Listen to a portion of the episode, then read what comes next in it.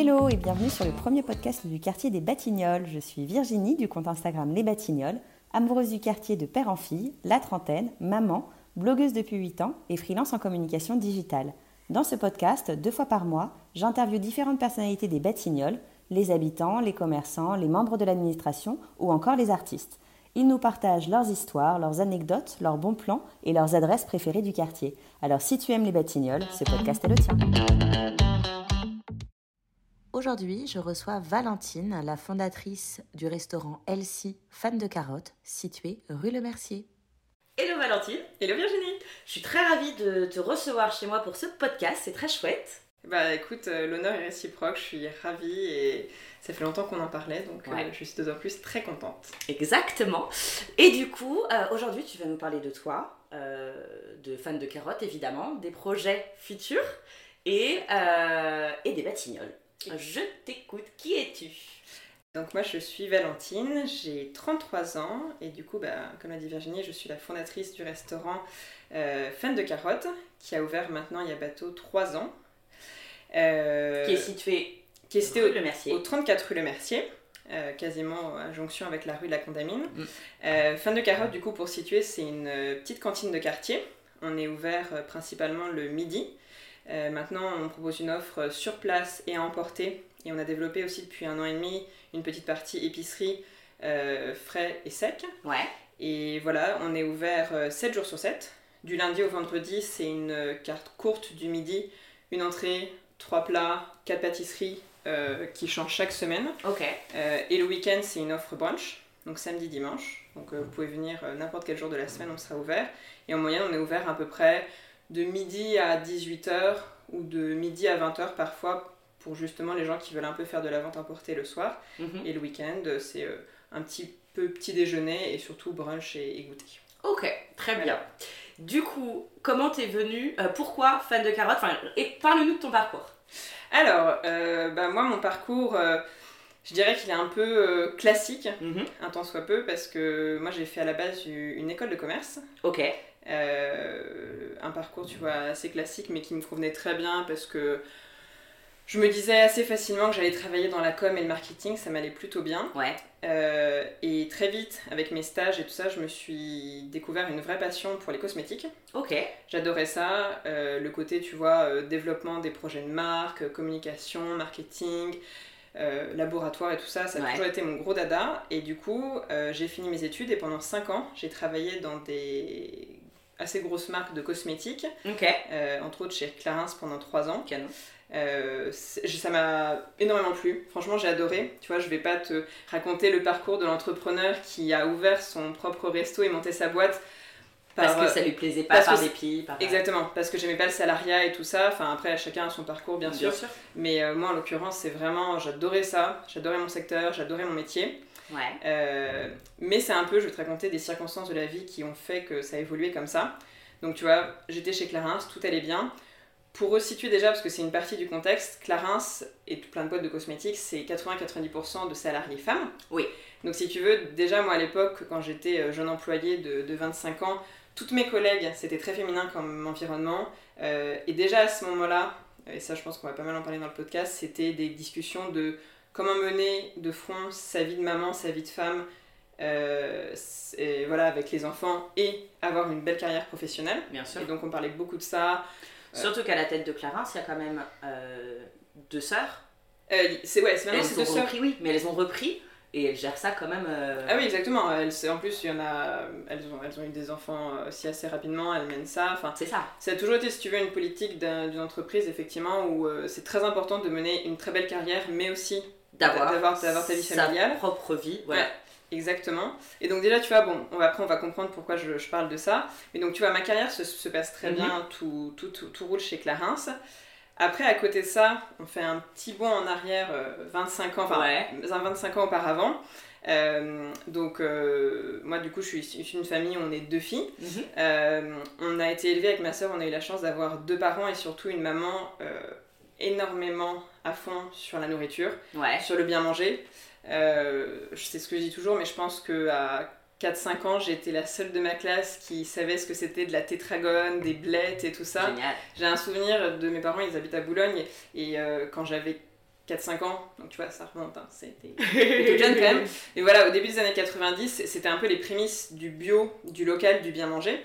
Et on avait un petit marché à Boulogne qui était vraiment un cliché de marché bio avec des maraîchers, enfin, mais cliché dans le bon sens du mhm. terme, avec des maraîchers qui vendaient des produits qui étaient plein de terre, bah, bien sûr. qui faisaient pas du tout envie, mais qui étaient juste délicieux. Ah bah. Et à l'époque, à l'époque en plus, euh, face à ça, dans les supermarchés, tu vois, les produits étaient vraiment absolument nickel, parfait. Euh. Luisant, limite, ils brillaient.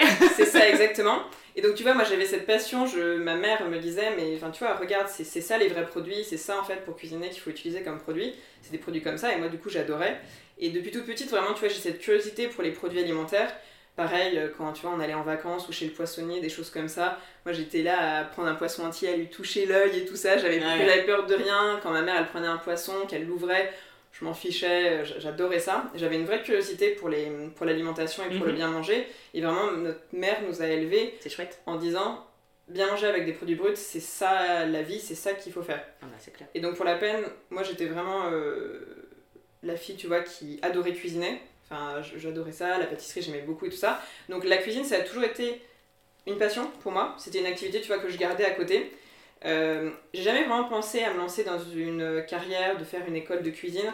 Ouais. Parce que la vie a été comme ça. Tu vois, en fait, je te dis aussi, le côté marketing, communication m'attirait beaucoup. et je, et je gardais la cuisine en côté passion. Et en fait, le petit déclic que j'ai eu, c'est comme je te dis, j'étais en poste chez Clarins, où avec mes collègues, on parlait vachement de l'alimentation de leur bébé. Tu vois, chez Clarins, on a une culture de vraiment aussi du bien-être, du, du, bien manger, du bien prendre de soin de soi. Et du coup, mes collègues me parlaient tout le temps, ils me disaient, oh là c'est compliqué de, tu vois, de, de, bien faire manger à ses enfants, c'est compliqué pour nous, jeunes parents, d'aller dans des restaurants chouettes avec nos petits et tout ça. Et à côté de ça, euh, ma sœur, qui est ma sœur aînée, euh, a eu son premier enfant. Ouais. Donc on est super proches, donc tu vois, j'étais je l'accompagnais vachement dans, dans, tout ça, dans sa grossesse, dans son accouchement et après quand, quand, le petit il est né. Et en fait, très rapidement, quand ma sœur elle a accouché, elle a repris le travail après assez vite. Pour le premier, enfin, tu vois, pour le premier, c'est court comme congé. Euh. Bien sûr, deux mois et demi. Voilà, tu sais ce que c'est, ça passe très vite. Et, euh, et très vite, s'est posé la question de, ben, et d'un, quelle alimentation elle allait offrir à, à Victor, mon neveu, alors qu'elle, tu vois, enfin, alimentation dans le sens où diversification alimentaire, je parle, tu vois, au-delà du biberon, autour de la, au-delà de l'allaitement, euh, quand il commence la diversification, euh, parce qu'elle, elle retravaillait, donc elle avait moins le temps d'être en cuisine, elle, euh, voilà, elle avait beaucoup de choses à faire, et aussi, eux, leur alimentation en tant que jeunes parents, qu'est-ce qu'ils allaient faire, tu vois, ils allaient avoir moins de temps pour eux, quand tu viens dans un restaurant avec une poussette, c'est pas très bien vu. Donc, pourquoi je raconte tout ça C'est parce que du coup, je pense que les gens qui connaissent euh, le fan de carottes qu'on avait au début, c'est un peu cette idée-là en fait qu'on a eu comme projet de base, c'était de constater en fait que quand tu es un jeune parent, euh, venir dans un restaurant chouette avec une poussette ou avec un enfant, mm. c'est la croix et la bannière. Et moi à ce moment-là, tu vois, donc je redis, mais je suis en poste chez Clarins, tu vois, euh, jeune cadre, tout va bien dans ma vie. Je voyage beaucoup aussi à ce moment-là. Et entre autres, il y a un peu quelques voyages qui me marquent, c'est quand je suis allée à Copenhague et à Amsterdam. Ah bah là-bas, euh, c'est kid friendly euh, à Bâle. Exactement. Et en fait, ce qui est très drôle, c'est que ces pays-là, ils sont précurseurs sur plein de choses. Bien sûr. Euh, sur justement, tu vois, le, tu le dis, le côté en fait kids et family friendly, mais je trouve que ce qui est extraordinaire dans ces pays, dans ces villes-là, c'est qu'en fait, les lieux n'ont même pas à se labelliser hmm. kids friendly parce qu'en fait, pour eux, c'est normal, c'est logique en fait que du coup, tu ramènes ta famille aussi dans les restaurants. Ah. Et en conséquence, aussi, tu vois, les petits sont très à l'aise. Les menus enfants aussi. Ouais, tu vois, les menus enfants. Enfin, à côté de, du, du, verre avec les couverts, il y a le verre avec les crayons. C'est ça, voilà. et, et c'est très, très bien amené, c'est une, une, vraiment une vraie logique dans ces lieux-là. Et ça, si tu veux, cette expérience-là, ça me marque. Après, les pays sont très différents, tu vois. La France, Paris, on est le pays de la gastronomie, il y a quelque chose de sacré, les repas à Paris, tu vois. Et ça, je le fais vraiment le constat parce que moi, pour la peine, du coup, j'adore sortir, tester plein de nouveaux restos. Mais c'est vrai que c'est très sacré bien manger à, à Paris et d'aller dans un beau resto et qu'on te dérange pas. Là-bas, c'est très différent. Ils ont une gastronomie moins pointue que la nôtre. Mais depuis longtemps, pour eux, amener son ordinateur dans un restaurant, c'est normal. Amener son enfant et ton bébé, enfin, je mets pas, tu vois, bien sûr, sur le même plan, tu vois, ces, ces deux-là, mais. Bien sûr, non, mais, on comprend. Avec, le Covid et le télétravail, tu vois, euh, la question du télétravail se pose beaucoup. Et il euh, y a plein de restos pour qui c'est difficile, tu vois, de gérer les gens avec des ordinateurs et tout ça. Et mine de rien, les, les enfants et les poussettes, c'est un petit peu la même chose. Ah bah ouais.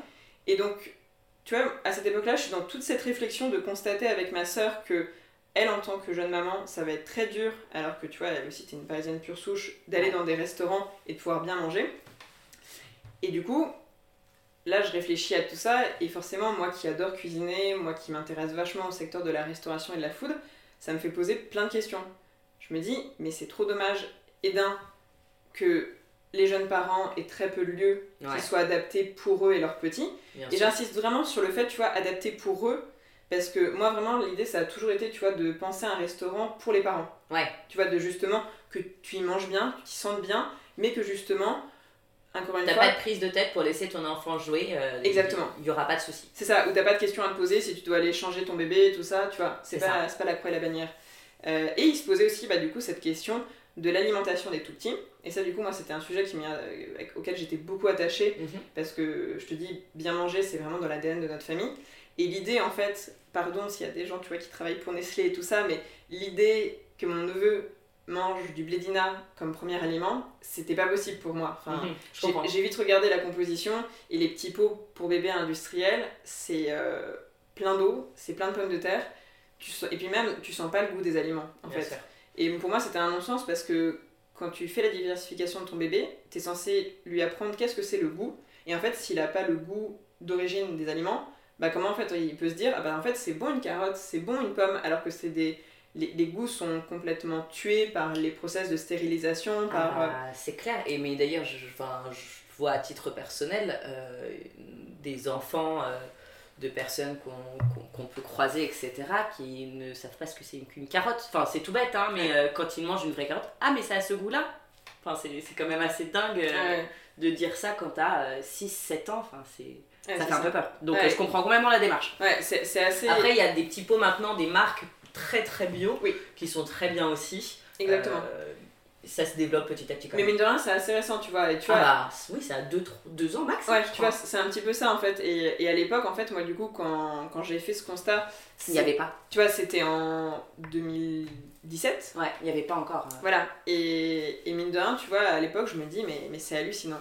Donc, euh, dans mon cerveau, ça cogite beaucoup. Mhm. Je me fais, tu sais, je me dis, bon bah, je vais peut-être écoute, tester des recettes, je réfléchis à des projets, tout ça. Et encore une fois, moi, si tu veux, même en ayant fait une école de commerce, j'ai jamais forcément été dans un mood, je veux absolument être entrepreneuse, je veux absolument créer ma propre entreprise. Mais mine de rien, ça commençait à Enfin, toutes ces réflexions que j'avais, ça commençait un peu à me travailler. Et je me dis, à l'époque, tu vois, en étant célibataire, sans enfant, euh, sans enfant, c'est encore le cas, mais tu vois, enfin, j'étais vraiment 100% disponible pour moi, je me dis que quand même si un jour je dois créer mon entreprise, bah, autant que ce soit maintenant. Bien sûr. Que effectivement, que quand du coup je serai très installée, ce sera peut-être plus dur de, de me libérer du temps et de bouger. Oui. Et donc, à un moment, bah, je me dis, on va tenter quelque chose. À l'époque, honnêtement, je savais pas du tout ce que ça allait être. Le, tu vois, à date, c'est le resto, mais encore, il a vachement évolué. Mais à l'époque, je savais pas ce que ça allait être. Mais bon, c'était un concept. Voilà, c'était un concept, c'était une idée. Dans les faits, je décide quand même de, quitter Clarins euh, parce que voilà, en plus c'était le bon moment, je savais que j'allais les quitter en bon terme. Et voilà, donc là moi je me retrouve au chômage avec plein de projets à la tête. Et du coup là ça va être plusieurs mois d'ébullition, de beaucoup de tests. Ouais. Ça va pas être facile parce que du ah coup. Euh, Est-ce que j'ai bien fait? Est-ce que je vais y arriver? Est-ce que j'ai bien fait la bonne idée? Exactement, c'est ça. Et en fait, si tu veux, venant du milieu du commerce et tout ça, je me dis, il faut absolument que très vite je challenge mes idées donc je m'inscris dans plein d'incubateurs pour discuter de ça. En plus, assez vite, j'ai essayé aussi d'être conscient, et ça je pense que quand on monte son entreprise, c'est très important d'être conscient de tes faiblesses. Bien sûr. Et forcément, bah moi ma faiblesse, c'était que même si la cuisine c'est ma passion, je connais pas le côté professionnel. et ça, je savais que forcément on allait me le reprocher à un moment. Les banques, tu vois, des... Enfin, n'importe qui, euh, n'importe quelle personne à qui j'allais soumettre le dossier allait me dire mais Valentine, vous ne connaissez pas la restauration, vous ne savez pas ce que c'est d'être dans une cuisine professionnelle. Donc voilà, donc euh, je me suis beaucoup challengée, j'ai essayé de faire des constats sur qu'est-ce qui me manquait moi en capacité mhm. personnelle et professionnelle pour essayer d'aboutir au meilleur projet possible. Donc à ce moment-là, je m'inscris dans plusieurs incubateurs. Je m'inscris aussi du coup euh, à l'école Ferrandi. C'est une... Je sais pas si tu connais un petit peu. Moi aussi, mais tu peux expliquer. C'est voilà, c'est enfin c'est pour n'importe qui qui connaît la cuisine et la restauration, c'est une des meilleures cuisines, euh, enfin écoles de cuisine en France, voire même au monde. Et en fait, ce qui était super avec eux, c'était qu'ils avaient un programme de reconversion spécial. Parce que j'ai longtemps hésité, si tu veux, à décider de peut-être passer un CAP. pour, pour faire de la cuisine. Pour faire de la cuisine. Après, si tu veux, à ce moment-là, ça faisait déjà quelques mois que j'avais quitté Clarence. Mhm. Et ce que je craignais un petit peu, c'était que si je me lançais dans un process de CAP cuisine qui dure forcément pas loin d'un an, je me disais, ça va encore reporter le projet. Mine de rien, tu vois, j'avais l'idée aussi, enfin, il y avait le fait aussi que j'avais mon chômage qui avançait, avançait. Bien sûr, et potentiellement, ce concept-là pouvait être créé par quelqu'un d'autre. Exactement. il y, a plein d'éléments. Euh, ouais, tout à fait, tu, tu connais vachement ça. Et, euh, et tu vois, tu, je me disais aussi, est-ce que si j'attends pas un petit peu, je vais peut-être avoir peur, me lasser du projet, tu vois, et me dire en fait, si ça se trouve c'est trop compliqué, tout ça, je vais pas le faire. Donc, après, moi, c'est ma personnalité, tu vois, j'ai préféré, tu vois, effectivement, faire les choses comme je pensais et pas essayer de trop m'éparpiller avec plein d'expériences, même si je savais qu'on risquait de me reprocher de pas avoir forcément assez d'expérience en restauration, mais voilà. Donc je m'inscris à cette, euh, à cette formation de reconversion à l'école Ferrandi qui durait à peu près 6 semaines. Mhm. Donc quand même, tu vois, c'était une bonne immersion. Pour la petite anecdote, ce qui est très drôle, c'est qu'à ce moment-là, le business plan était assez acté. Et pour implanter le resto, j'hésitais entre deux coins qui sont assez proches, mais soit les Batignolles ou Villiers, tu vois, enfin ce coin-là, soit le 9e, le nord du 9e vers la rue des Martyrs et tout ça, avenue de Trudel. Et en fait, qui a eu à ma formation en même temps que moi, et c'est là que je l'ai rencontré, il y avait du coup Max. Max, c'est le compagnon de Laure qui a monté l'ébéniste du vin. Ok. Donc forcément, tu vois, euh, quand vous connaissez le quartier, l'ébéniste du vin, c'est une institution, tu vois, ça fait très longtemps qu'ils sont là. Et du coup, Max me dit, euh, mais c'est sûr, il faut que tu viennes dans les Batignolles, ton projet. En plus, ils étaient jeunes parents, tu vois, donc euh, ils étaient là, mais c'est génial, c'est trop bien, ça manque de restaurants et tout ça.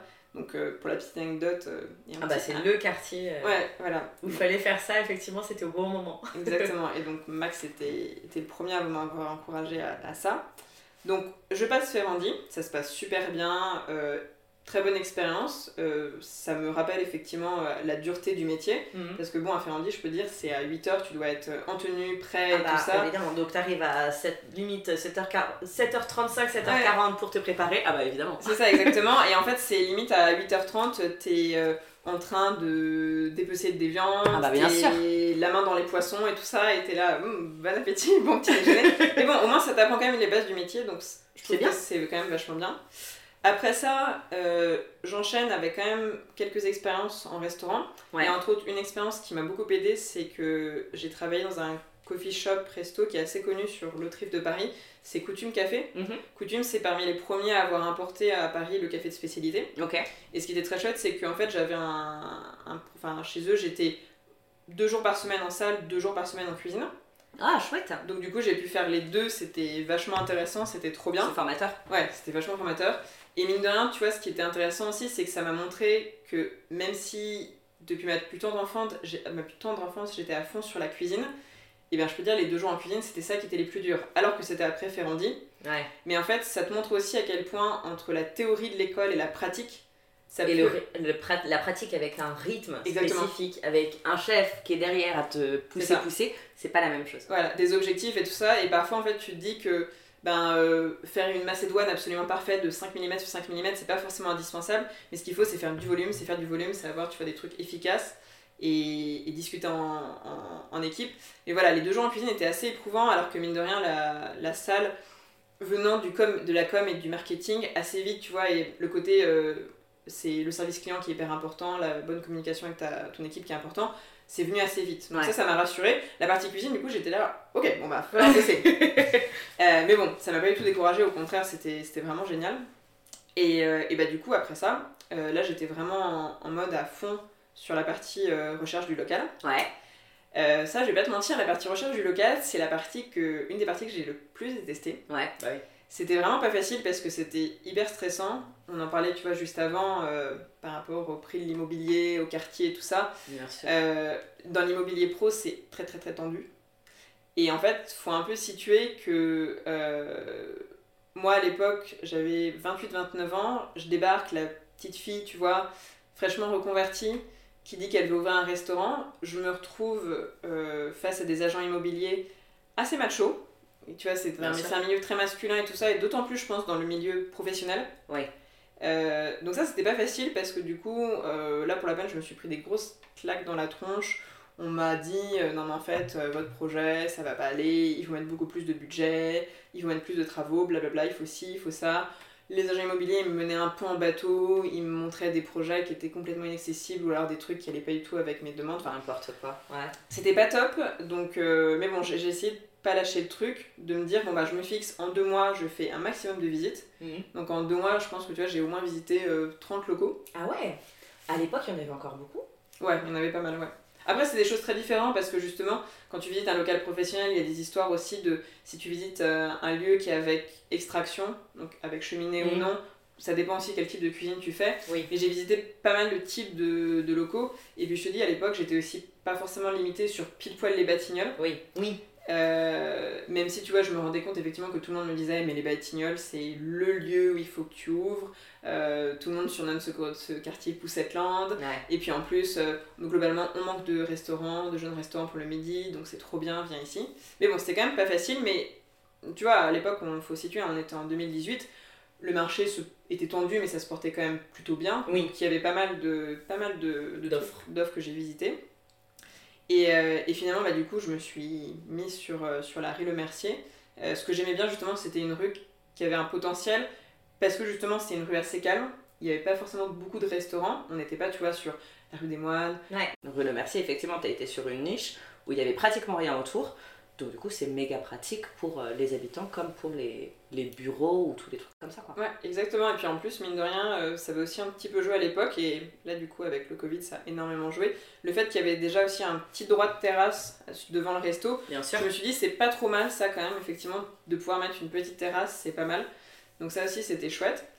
Et... Euh, et donc, et donc voilà, donc du coup, j'ouvre le resto avec mhm. effectivement cette volonté d'ouvrir vraiment une cantine du midi avec que des produits frais où tout est fait maison avec une carte qui change. Ouais. Et où on avait ce petit plus de se dire que du coup, tu vois, on a une table à langer, on a des chaises hautes. Oui, parce que du coup, vous avez fait des travaux en fonction de ton concept et du coup, euh, vous avez fait un espace kids. Ouais.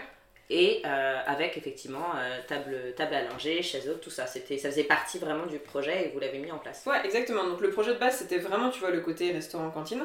Mais ce qu'on voulait en fait, c'était mettre des petites choses à côté ouais. en plus. Donc il y avait deux petits trucs en plus qui étaient à destination des plus jeunes. Dans le restaurant lui-même, une petite cabane en fait de jeux. Ouais. Et euh, annexé au restaurant, en fait, as le restaurant et t'as, quand t'es côté rue, la, la, porte de la copropriété et t'as aussi un autre petit local à nous qui nous appartient. Donc c'était, tu vois, clairement une annexe. À l'époque, c'était utilisé par l'ancien propriétaire comme une épicerie. Mhm. Et du coup, bah, on s'est dit quand on a ouvert le restaurant que les brunchs ça allait être quelque chose d'important. En étant un restaurant du, midi, tu vois, euh, bien jouer sur les brunchs et surtout dans le quartier, entre guillemets, ça pouvait un peu que marcher si tu faisais un bon, brunch. Et on s'est dit que si justement, surtout le week-end, on veut s'adresser à une clientèle assez familiale, ça pourrait être aussi une idée que justement les enfants, on les mette dans cet espace à côté et qu'on en fasse en fait des ateliers didactiques. Ouais. Euh, nous, tu vois, c'était vraiment aussi cette approche qu'on aimait bien, c'était le côté apprentissage euh, pour les petits, parce que tu vois, il y a un côté transmission. Tout à l'heure, je te disais que pour moi, le, bien manger, c'est une affaire de génération. On a été élevé par une mère euh, comme ça. Je voulais aussi transmettre ça à mon, à mon neveu. Et donc, le côté atelier didactique pendant les brunchs, on s'est dit ça pouvait être un truc très sympa. Carrément. Et du coup, c'est ce qu'on a fait. Donc, si tu veux, là, du coup, on avait un projet global restaurant avec plein de petites choses pour les, pour les enfants et pour les parents en général.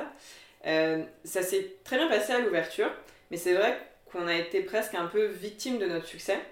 Parce que moi, j'arrêtais pas effectivement de dire euh, que du coup, on était avant tout un restaurant avec des activités pour les petits, mais c'était annexe.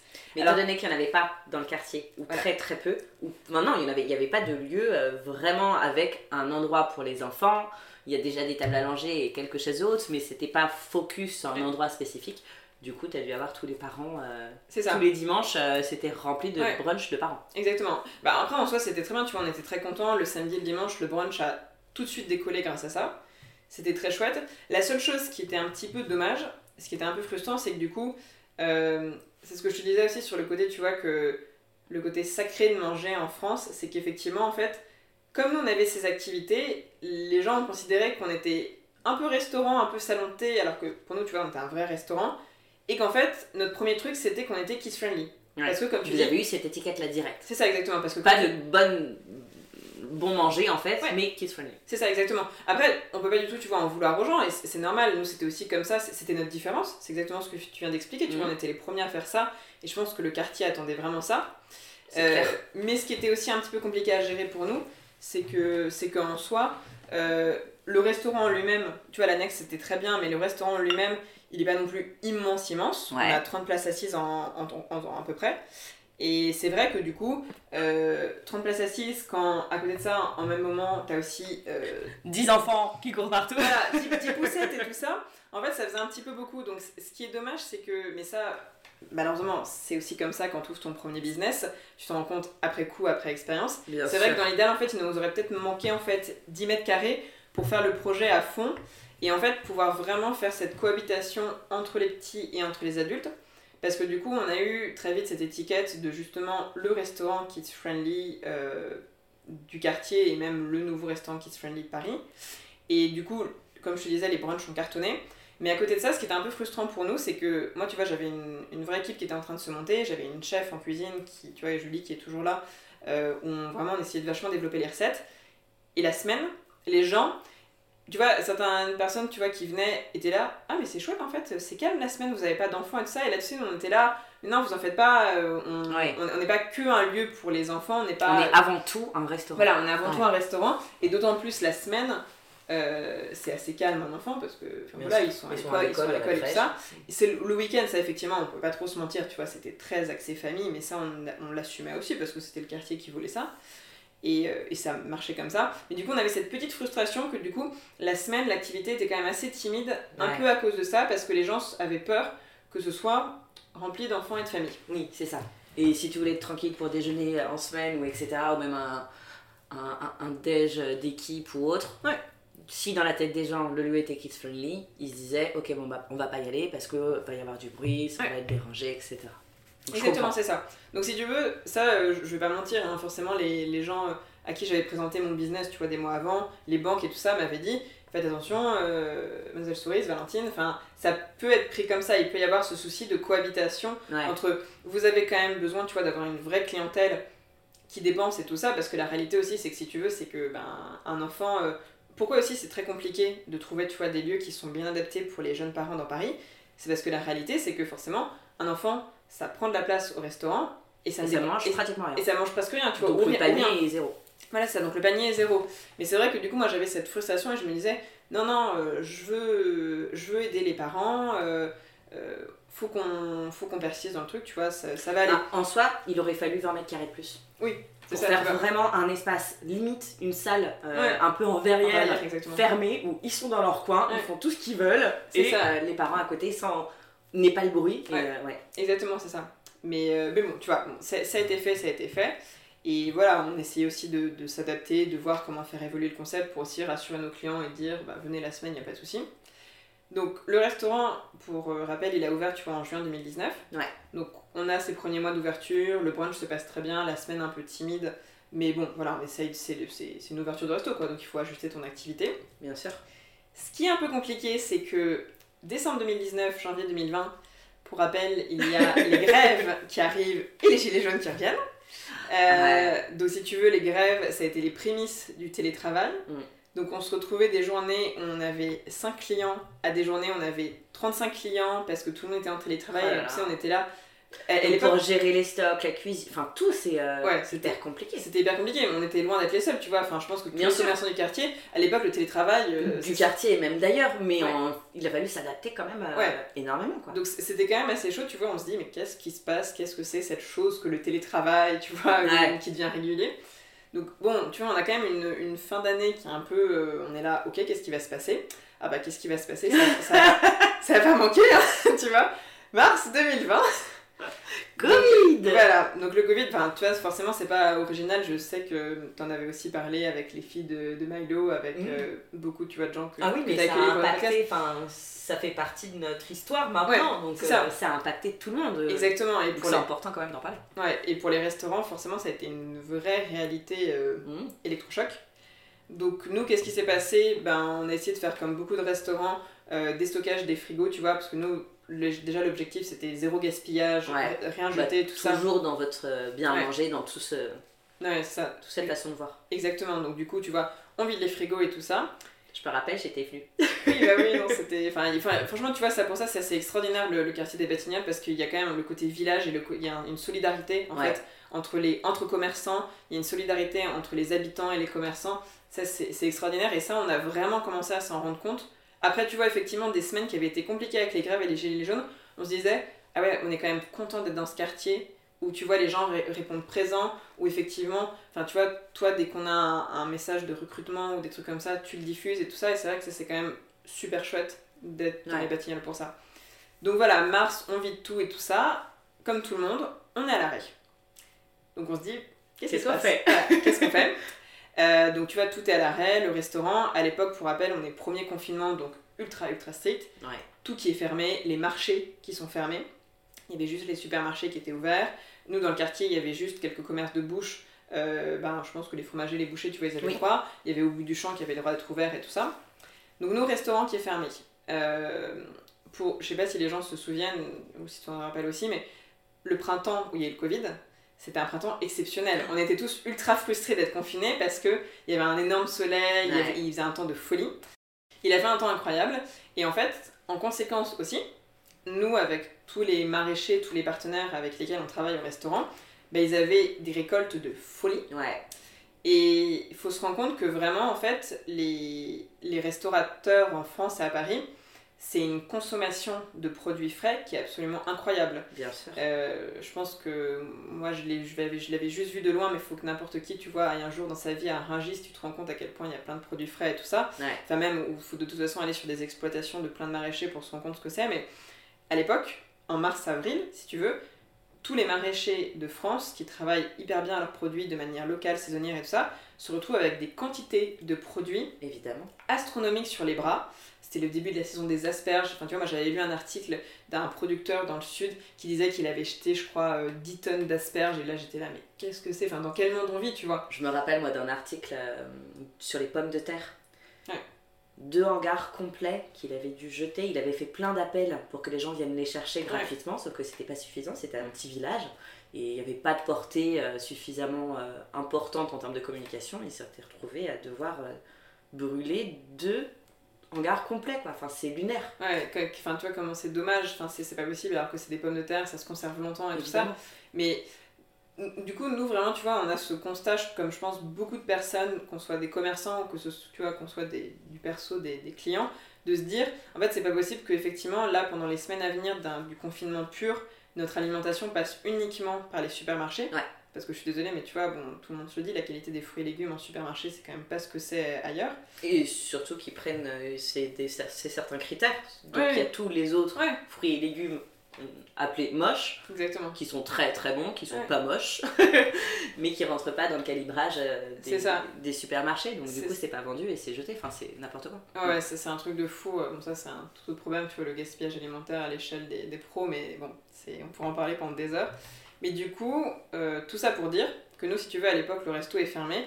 Et je vois en fait sur les réseaux sociaux quelques petites initiatives de chefs étoilés qui disent on va écoutez, euh, moi je veux, je veux aider nos maraîchers, je veux aider nos producteurs, euh, ils sont vraiment dans la mise, il faut qu'on les soutienne. Nous, en tant que restaurateurs, on va leur commander des produits bruts et on va les vendre directement au restaurant. Et comme ça, en fait, c'est comme les marchés à l'époque étaient fermés, on, sera du coup des mini-marchés. Et comme ça, toutes les recettes iront directement à nos producteurs. Et comme ça, eux, ça les aidera, tu vois, à au moins passer la saison. Et moi, je me dis, mais il faut que je fasse ça. Enfin, c'est pour moi, c'était c'était tellement normal de faire ça. Et je me dis, euh, l'espace de l'annexe, tu vois, on faisait des ateliers pour les enfants, c'est une taille parfaite, parce que comme ça, si on remplit cet espace-là de fruits et légumes, moi je fais ça seule, euh, je suis pas non plus dans le grand restaurant, tu vois, être euh, toute seule et compagnie, c'est un petit local, c'est trop bien. Ni une ni deux, je transforme, tu vois, mi-avril, l'annexe en mini-marché épicerie. Et ça, c'est trop chouette, ça marche super bien. les clients répondent présents, et vraiment, tu vois, moi, ce qui me touchait, en fait, c'était pas tellement en fait qu'ils viennent nous voir nous, mais c'est qu'ils comprennent que derrière, en fait, nous, on était là pour nos maraîchers, pour les producteurs. Bien sûr. Et du coup, mi-avril, je lance ça. Ça marche super bien. Donc, trop contente, tu vois, parce que du coup, comme ça, ça me permet de passer des commandes à, à, mes maraîchers. Ils sont contents parce que du coup, ils n'ont pas trop acheté de stock et tout ça. Donc, donc j'étais trop contente.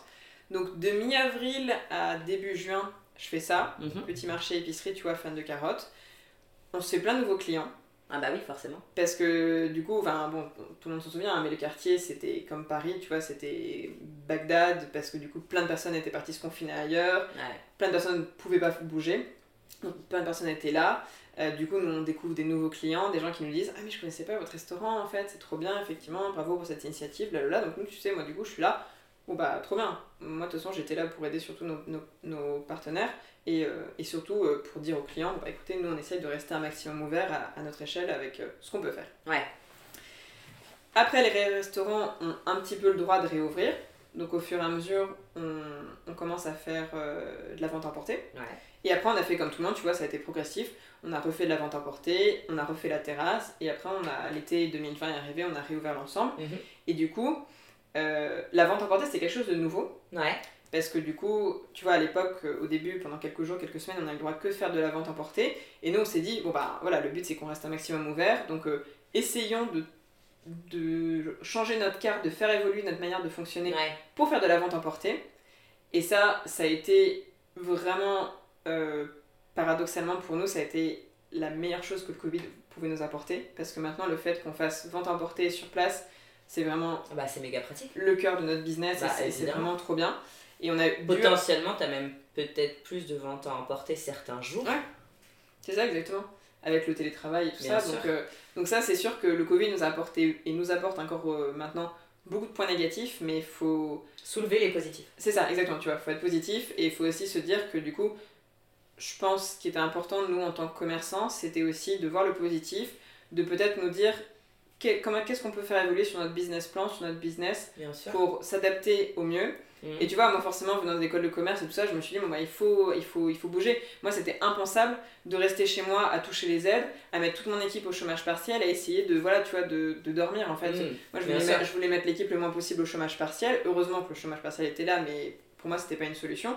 Et je préférais en fait faire une croix sur certaines aides, mais avoir, tu vois, un peu ce qu'on appelle un, un fond de roulement sur ton activité Bien pour sûr. au moins aider nos partenaires et tout ça, et montrer aussi aux clients qu'on était là. Oui, qu'on était présent parce que ça, les gens allaient s'en souvenir après. Voilà, tu vois. Y, il y avait le confinement, mais il y allait, y avoir forcément l'après-confinement et la fin du confinement.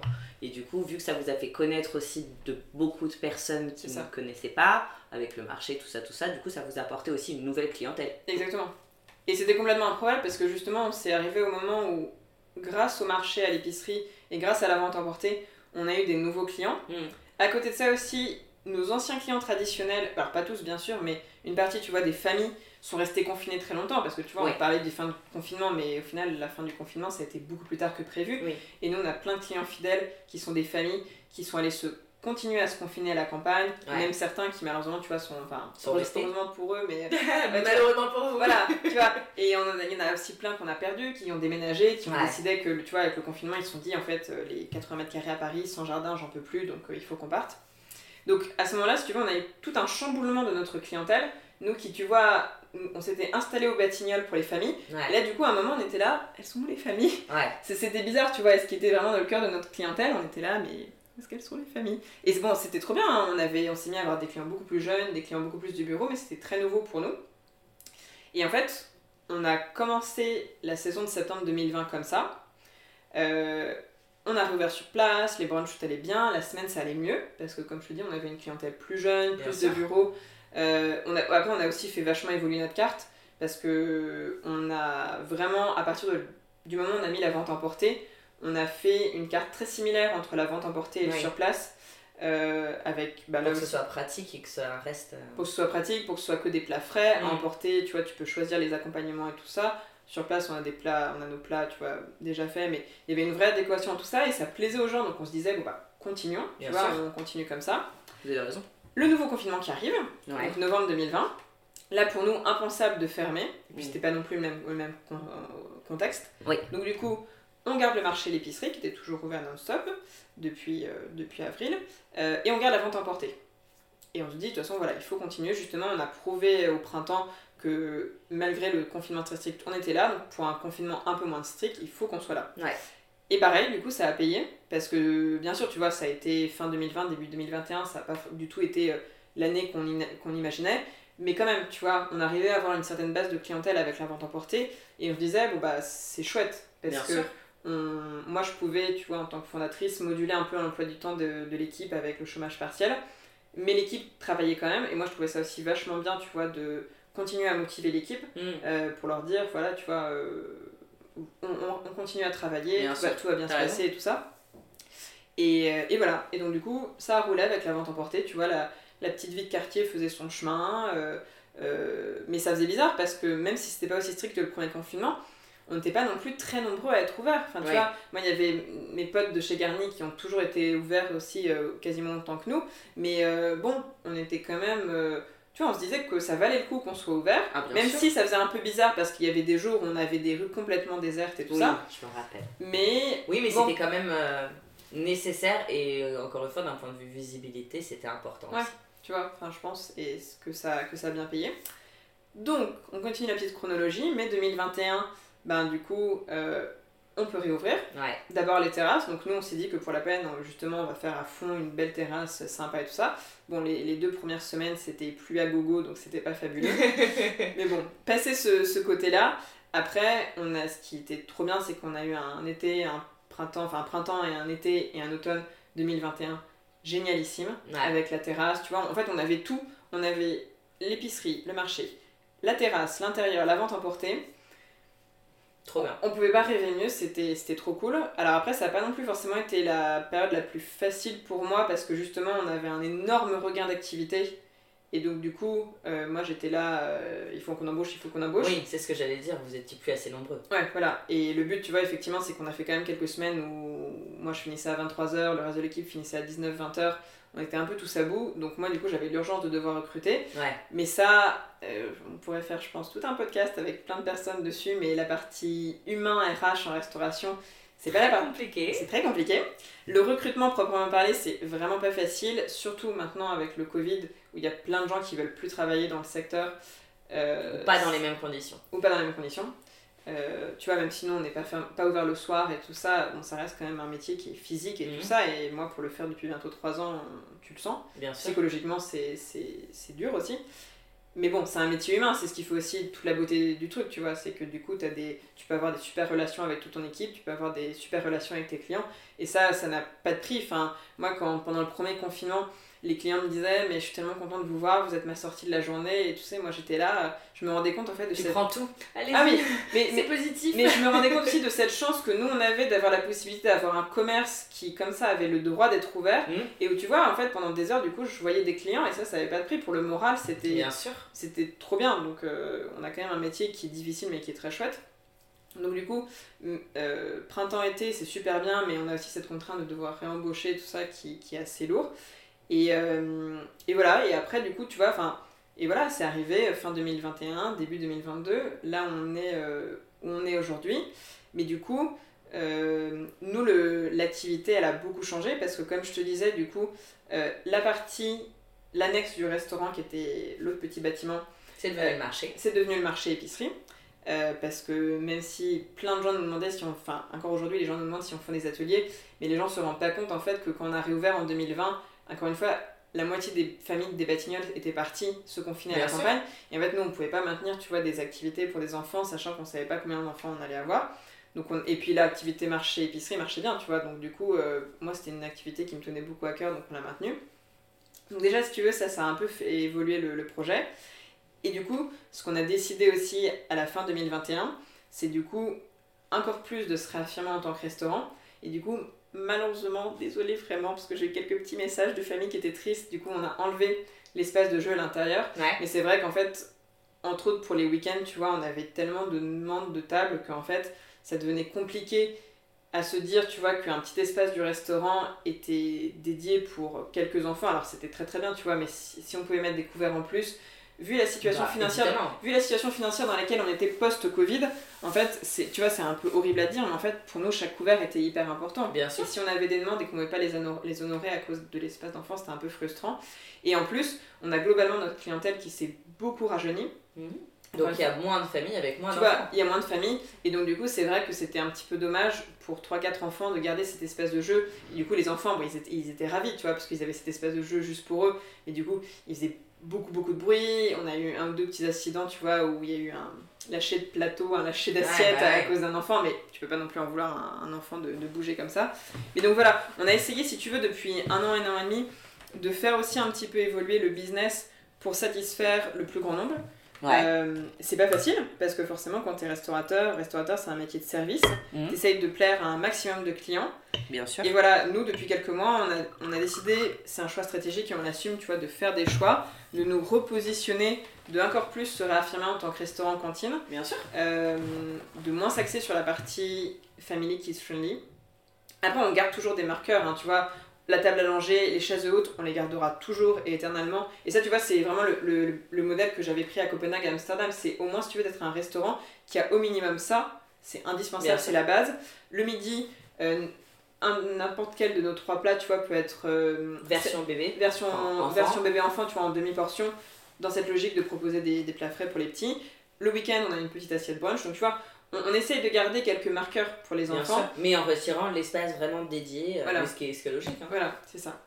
Donc, et ça euh, évolue, enfin, le restaurant évolue comme sa clientèle, comme euh, Ouais. la vie, comme euh, les années au fur et à mesure, donc ça m'étonne pas, C'est exactement, et en fait le, le Covid ça a quand même vraiment été un énorme catalyseur de plein de changements. évidemment. Donc tu vois, nous- D'habitude de vie, enfin de tout quoi. ouais, ça a quand même, et encore tous les jours, tu vois, ça, ça nous varie le rythme d'une semaine à l'autre. Donc on essaie de s'adapter au mieux, c'est pas toujours facile, mais donc voilà, et parfois certains changements ne plaisent pas à tous les clients. On essaye de faire un choix, c'est c'est comme ça, mais du coup à date le restaurant il est sur une belle lancée de justement, tu vois, euh, une clientèle hyper variée, hyper diverse. Et ce qu'on propose la semaine et le week-end, ça, ça plaît bien, donc on, on va vraiment euh, continuer sur cette, euh, sur cette lancée dans les, dans les mois à venir. T'es chouette? Oui. Ça c'est bien. c'est une belle évolution. Oui, oui, exactement, c'est ça. C'est ça, c'est ça. Ça fait bizarre, tu vois, en rétrospective, de, quand je te le raconte à toi, de, de se dire que qu'on est passé de ça à ça. Du projet de base, oui, Ouais. effectivement, je comprends. Mais ça fait partie, voilà, c'est des évolutions de vie et tout ça. Et euh, on a aussi, nous, les équipes qui ont aussi un peu évolué, qui ont, qui ont grossi, qui ont grandi. Et le but aussi, c'est que moi, je veux qu'elles soient le plus contentes possible de venir travailler ici. C'est un, c'est un métier où l'humain, il est hyper important. C'est pas tous les jours facile. Bien sûr. Mais, euh, mais voilà, c'est maintenant c'est vraiment plus que mon projet à moi. Et j'ai, tu vois, j'écoute vachement ce que me dit mon équipe, ce que me disent mes proches, ce que me disent des voisins sur justement les, les retours pour euh, voilà, trouver le meilleur équilibre possible en, en équilibre de vie pour que tout le monde soit content de venir travailler, mais aussi purement en équilibre financier parce que je te dis, après, Bien deux, sûr. après deux années de Covid, 2020-2021, c'est des années Covid et, et n'importe quel commerçant sait ce que c'est, tu vois, on a nos business plans et nos, nos comptes de résultats et de bilan qui ont été complètement chamboulés. Donc forcément, là, 2022-2023, on va être dans des logiques d'essayer de justement faire en sorte que les clients soient vraiment contents de venir, euh, de venir chez nous et, de, et, que tout, euh, et que tout se passe bien. Donc, euh, donc voilà, on suit les évolutions de nos, de nos clients et de, de- du quartier. Bah, c'est chouette. Oui. Et je change de sujet. Pourquoi fan de carottes? Ah, alors fan de carottes, c'est... euh, Parce que souvent, on me demande, mais du coup, on y mange que des carottes? Oui. Alors, pour la petite anecdote, en fait, euh, chercher le nom, ça a été un des process dans le business plan que j'ai détesté le plus parce que, C'est long et c'est dur. ouais, venant du marketing, je savais qu'il peut y avoir mille et une significations à tous les noms. Ouais. Donc en fait, l'idée, si tu veux, tout simplement, c'est- assez bête et méchant, mais l'idée dernière fan de carottes, c'était qu'on voulait un nom qui soit, qui soit fun, qui soit frais, euh, qu'on puisse reconnaître. Et, euh, et en fait, euh, c'est le jeu de mots du coup entre fan et fan. Nous, on s'écrit F-A-N, et c'est le jeu de mots avec les fans de carottes, F-A-N-E-S, qui sont les feuilles du coup des carottes.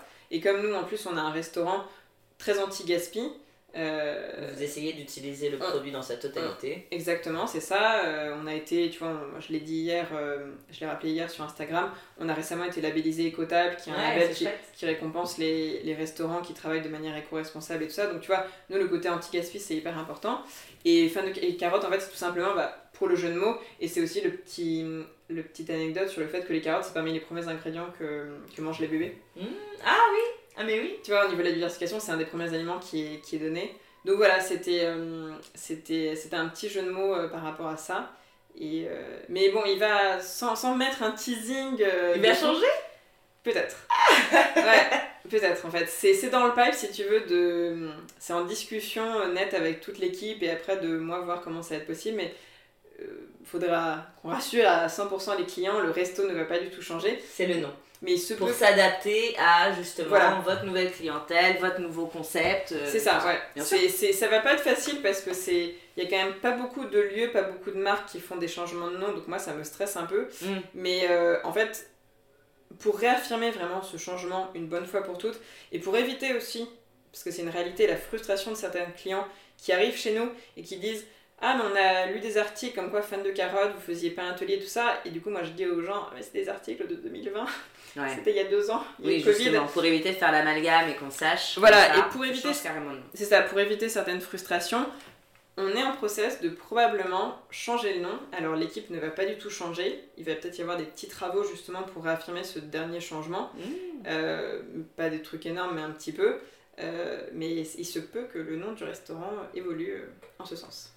Chouette Voilà. J'ai hâte d'en savoir plus. Tu seras une des premières informées. Ah, trop cool. Ça, c'est prévu, t'en fais pas. Et surtout que ça va peut-être arriver plus vite euh, que prévu, donc, euh, donc voilà. Ok, c'est chouette. Bah, franchement, c'est des bonnes nouvelles, je trouve ça cool. C'est Ouais, une belle ouais. évolution. Non, non, oui, c'est Et cool. tu rebondis bien. Bah oui, enfin, c'est gentil, tu vois. J'espère que ça va pas déstabiliser trop les clients, justement, nos clients fidèles qu'on a depuis Non, fan un de carottes devient tatata. Oui. Enfin, franchement. euh, Ouais, ouais, c'est ce qu'on va essayer de faire. Donc, euh, il y a pas mal de choses qui vont évoluer. Pareil, l'espace normalement marché-épicerie va, va se transformer. On va plutôt en ramener une partie dans le restaurant et retransformer aussi cet espace-là en autre chose. Donc, euh, tout Ok. ça, c'est dans le pipe. Euh, Voilà, plein de petits changements à venir pour, euh, pour 2022. Chouette. C'est trop cool. J'ai trop hâte d'en savoir plus. du coup. Je te dirais, non, mais surtout que bon, on s'est, on s'est quasiment acté sur le nom euh, parce que j'arrête pas de le changer. Donc, euh, donc là, je te, je te dirai vite. Quand ce sera bien déposé tout ça. Très chouette.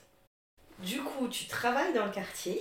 Euh, J'imagine qu'avec les horaires, c'est un peu compliqué de euh, pouvoir euh, tester les adresses food le midi ou, même les commerces, etc. Mais parle-nous de tes adresses préf du quartier. Alors oui, donc c'est vrai, comme tu dis, je travaille dans le quartier. Malheureusement, j'habite pas dans le quartier. J'aimerais beaucoup, mais voilà, c'est la vie qui fait comme ça que je suis, je suis pas dans le quartier même. Et moi, ça me fait mon petit trajet à vélo pour venir dans le quartier, ça me fait mon petit sport, c'est très bien. C'est ce que j'allais te dire, surtout que potentiellement travailler, habiter dans le quartier, t'as Oui. déjà un travail très très prenant. Enfin, Oui, oui, en soi, tu ne verrais pas plus le quartier. Oui, oui, mais voilà, bon, c'est sûr, c'est un quartier euh, hyper agréable, ça c'est sûr que t'es- t'es là- enfin, tout le monde est unanime euh, là-dessus. Mais voilà. Euh, mais bon, après, non, si, si, quand même, heureusement, tu vois, j'essaye de justement prendre du temps euh, pour aller dans mes petites adresses préférées. Euh, alors, s'il faut en citer, ça va être beaucoup des adresses food, hein, parce que Ouais, bah forcément, oui, coup, comme je suis une foodista, j'aime bien manger. Euh, bah, je l'avais déjà cité si tu veux, mais c'est le, c'est le, c'est la cave à vin de potes, mais pour la peine, je pense que c'est une institution du quartier, Ouais. les bénistes du vin, tu vois, ça fait longtemps qu'ils sont là. Leurs vins, ils sont géniaux. Les planches, j'y suis encore allée l'autre jour. euh, c'est trop bien, l'équipe est adorable. Donc, euh, cave à vin préféré, c'est c'est les bénistes. Euh, ben, forcément, nos petits voisins de Garni. Mhm. Euh, pour la petite anecdote, en fait, avec Elsa, on avait travaillé un petit peu ensemble et c'était trop drôle quand ils m'ont annoncé qu'ils s'installaient Ah, juste à côté du quartier. Donc, Garni, ouais, pour leur, euh, pour leur sandwich et leurs petits plats, trop trop bon. Salon de thé préféré, l'entité. Mhm. Trop bonne pâtisserie, tout ça. Et la Naël, c'est, la meilleure, elle est absolument adorable et, et super gentille. Euh, adresse food aussi, bah, pas très original, mais Janssen. Ouais. Tu vois, enfin, Janssen, du coup, j'y étais allée euh, avant d'être dans les Batignolles. Euh, et c'est vrai que les, les baos sont incroyables. Ouais. Et, et voilà, et, et Tom est aussi trop, trop chouette, donc trop, trop bonne adresse. Euh, en pâtisserie, Jeffrey Kent, j'aime Ouais. beaucoup. Il C'est quand même très bon ce qu'il ce qu'il fait. Sur le même plan, euh, tu vois, il y a une couvreur aussi trop trop bon et tout ça, un peu plus éloigné, mais Jeffrey Kent, j'ai un vrai petit coup de cœur pour, euh, pour ce qu'il fait. Mhm. Euh, découvert aussi euh, Caducé, Ouais. qui tu vois fait aussi effectivement les pâtisseries du thé euh, super, euh, super bon. Donc très bonne découverte et j'ai hâte d'y retourner. Et, et puis font restaurant aussi. et du coup, ouais, j'aimerais beaucoup y aller. L'équipe a l'air trop chouette aussi. Et bon, bah, mais bon, ça c'est pas très original, hein. c'est tellement une institution et en plus, on- c'est un de nos fournisseurs, mais bon, forcément, en dose. euh, Ouais. voilà. mais bon, mais bon, il faut quand même le citer, hein. c'est Ah bah là maintenant, ça fait, c'est, un peu comme euh, les ébénistes, ça fait partie euh, du quartier. du quartier complet. Quoi. Enfin, C'est ça. L'institution. Ouais. Mais après, voilà, c'est ce que tu dis, c'est que c'est vrai que quand on travaille dans le quartier, la food, ce qui est pas mal, c'est qu'effectivement, pour le soir, on peut essayer d'y aller. Euh, et après, tu vois, il y a les connaissances qu'on a, mais c'est vrai que moi, il y a plein de petites boutiques euh, dont tu parles souvent, que, que j'aimerais bien aller, tu vois, je sais que les, toutes les plantes de la fabrique Mm. c'est incroyable, toutes leurs fleurs de saison, c'est trop chouette, 5 août, ça me donne trop envie d'y aller pour faire du petit sh- shopping un peu vintage et tout ça, donc euh, il y a encore plein de, même si ça fait déjà 3 ans que je suis là, il y a plein de petites adresses que, auxquelles j'aimerais aller plus souvent, et dénicher, tu vois, plein de plein de petites boutiques trop chouettes, donc... euh, donc affaire à suivre. J'ai mes petites adresses où je vais, je retourne souvent, mais promis, je... T'as une to-do ouais. Exactement. Non mais trop ça, c'est trop ça en plus, tu vois, de vraiment de boutique à faire, de me dire euh, que maintenant qu'on est un peu plus staffé au restaurant, que je prenne un peu plus de temps Oui. aussi pour, euh, pour, euh, pour rendre visite aux voisins et puis euh, soutenir les commerçants parce que c'est... C'est, tu vois, on le répète pas assez, mais le, le soutien avec la période du Covid qu'on a eu, ça a pas de prix, c'est hyper important. Donc, Bien sûr.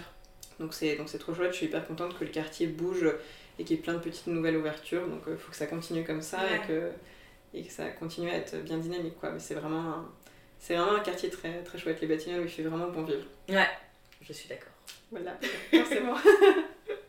La meilleure ambassadrice. Au moins. Et du coup, euh, vu que tu adores cuisiner, est-ce que tu as une Madeleine de Proust?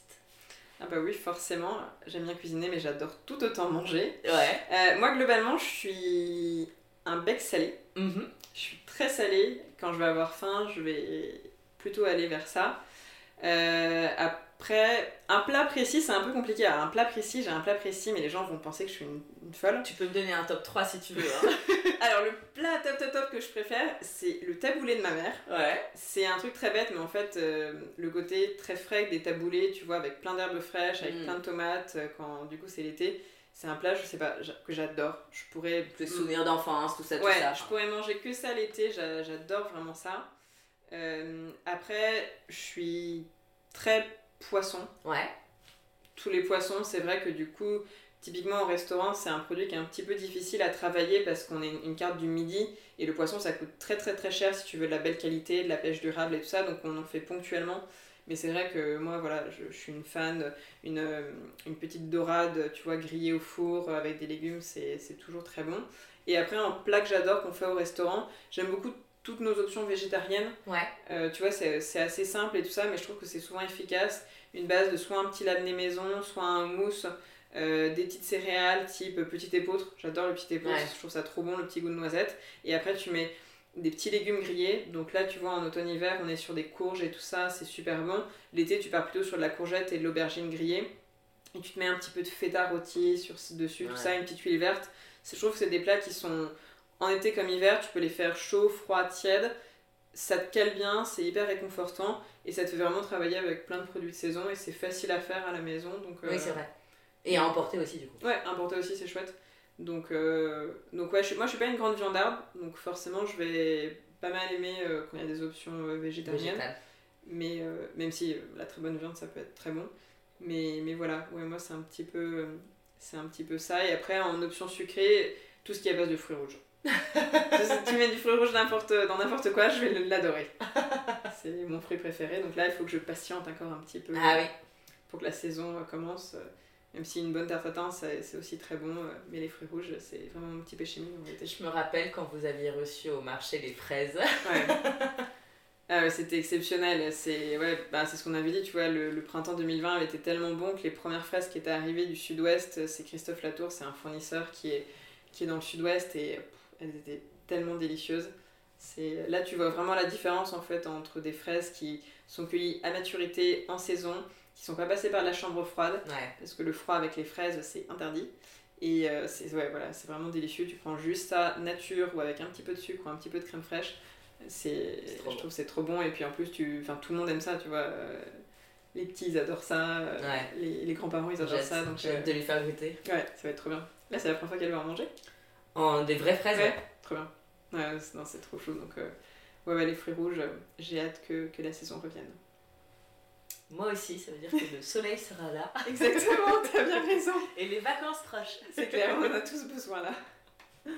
Bah écoute, merci beaucoup euh, pour cet échange. C'était très cool de te recevoir. Merci à toi, ça m'a fait ultra plaisir. J'ai hâte de connaître la suite. Promis, ça arrive très vite. On va vite vous en dire euh, plus sur, euh, sur le, la fin de l'évolution, sur le changement de nez, tout ça, ça va arriver très vite.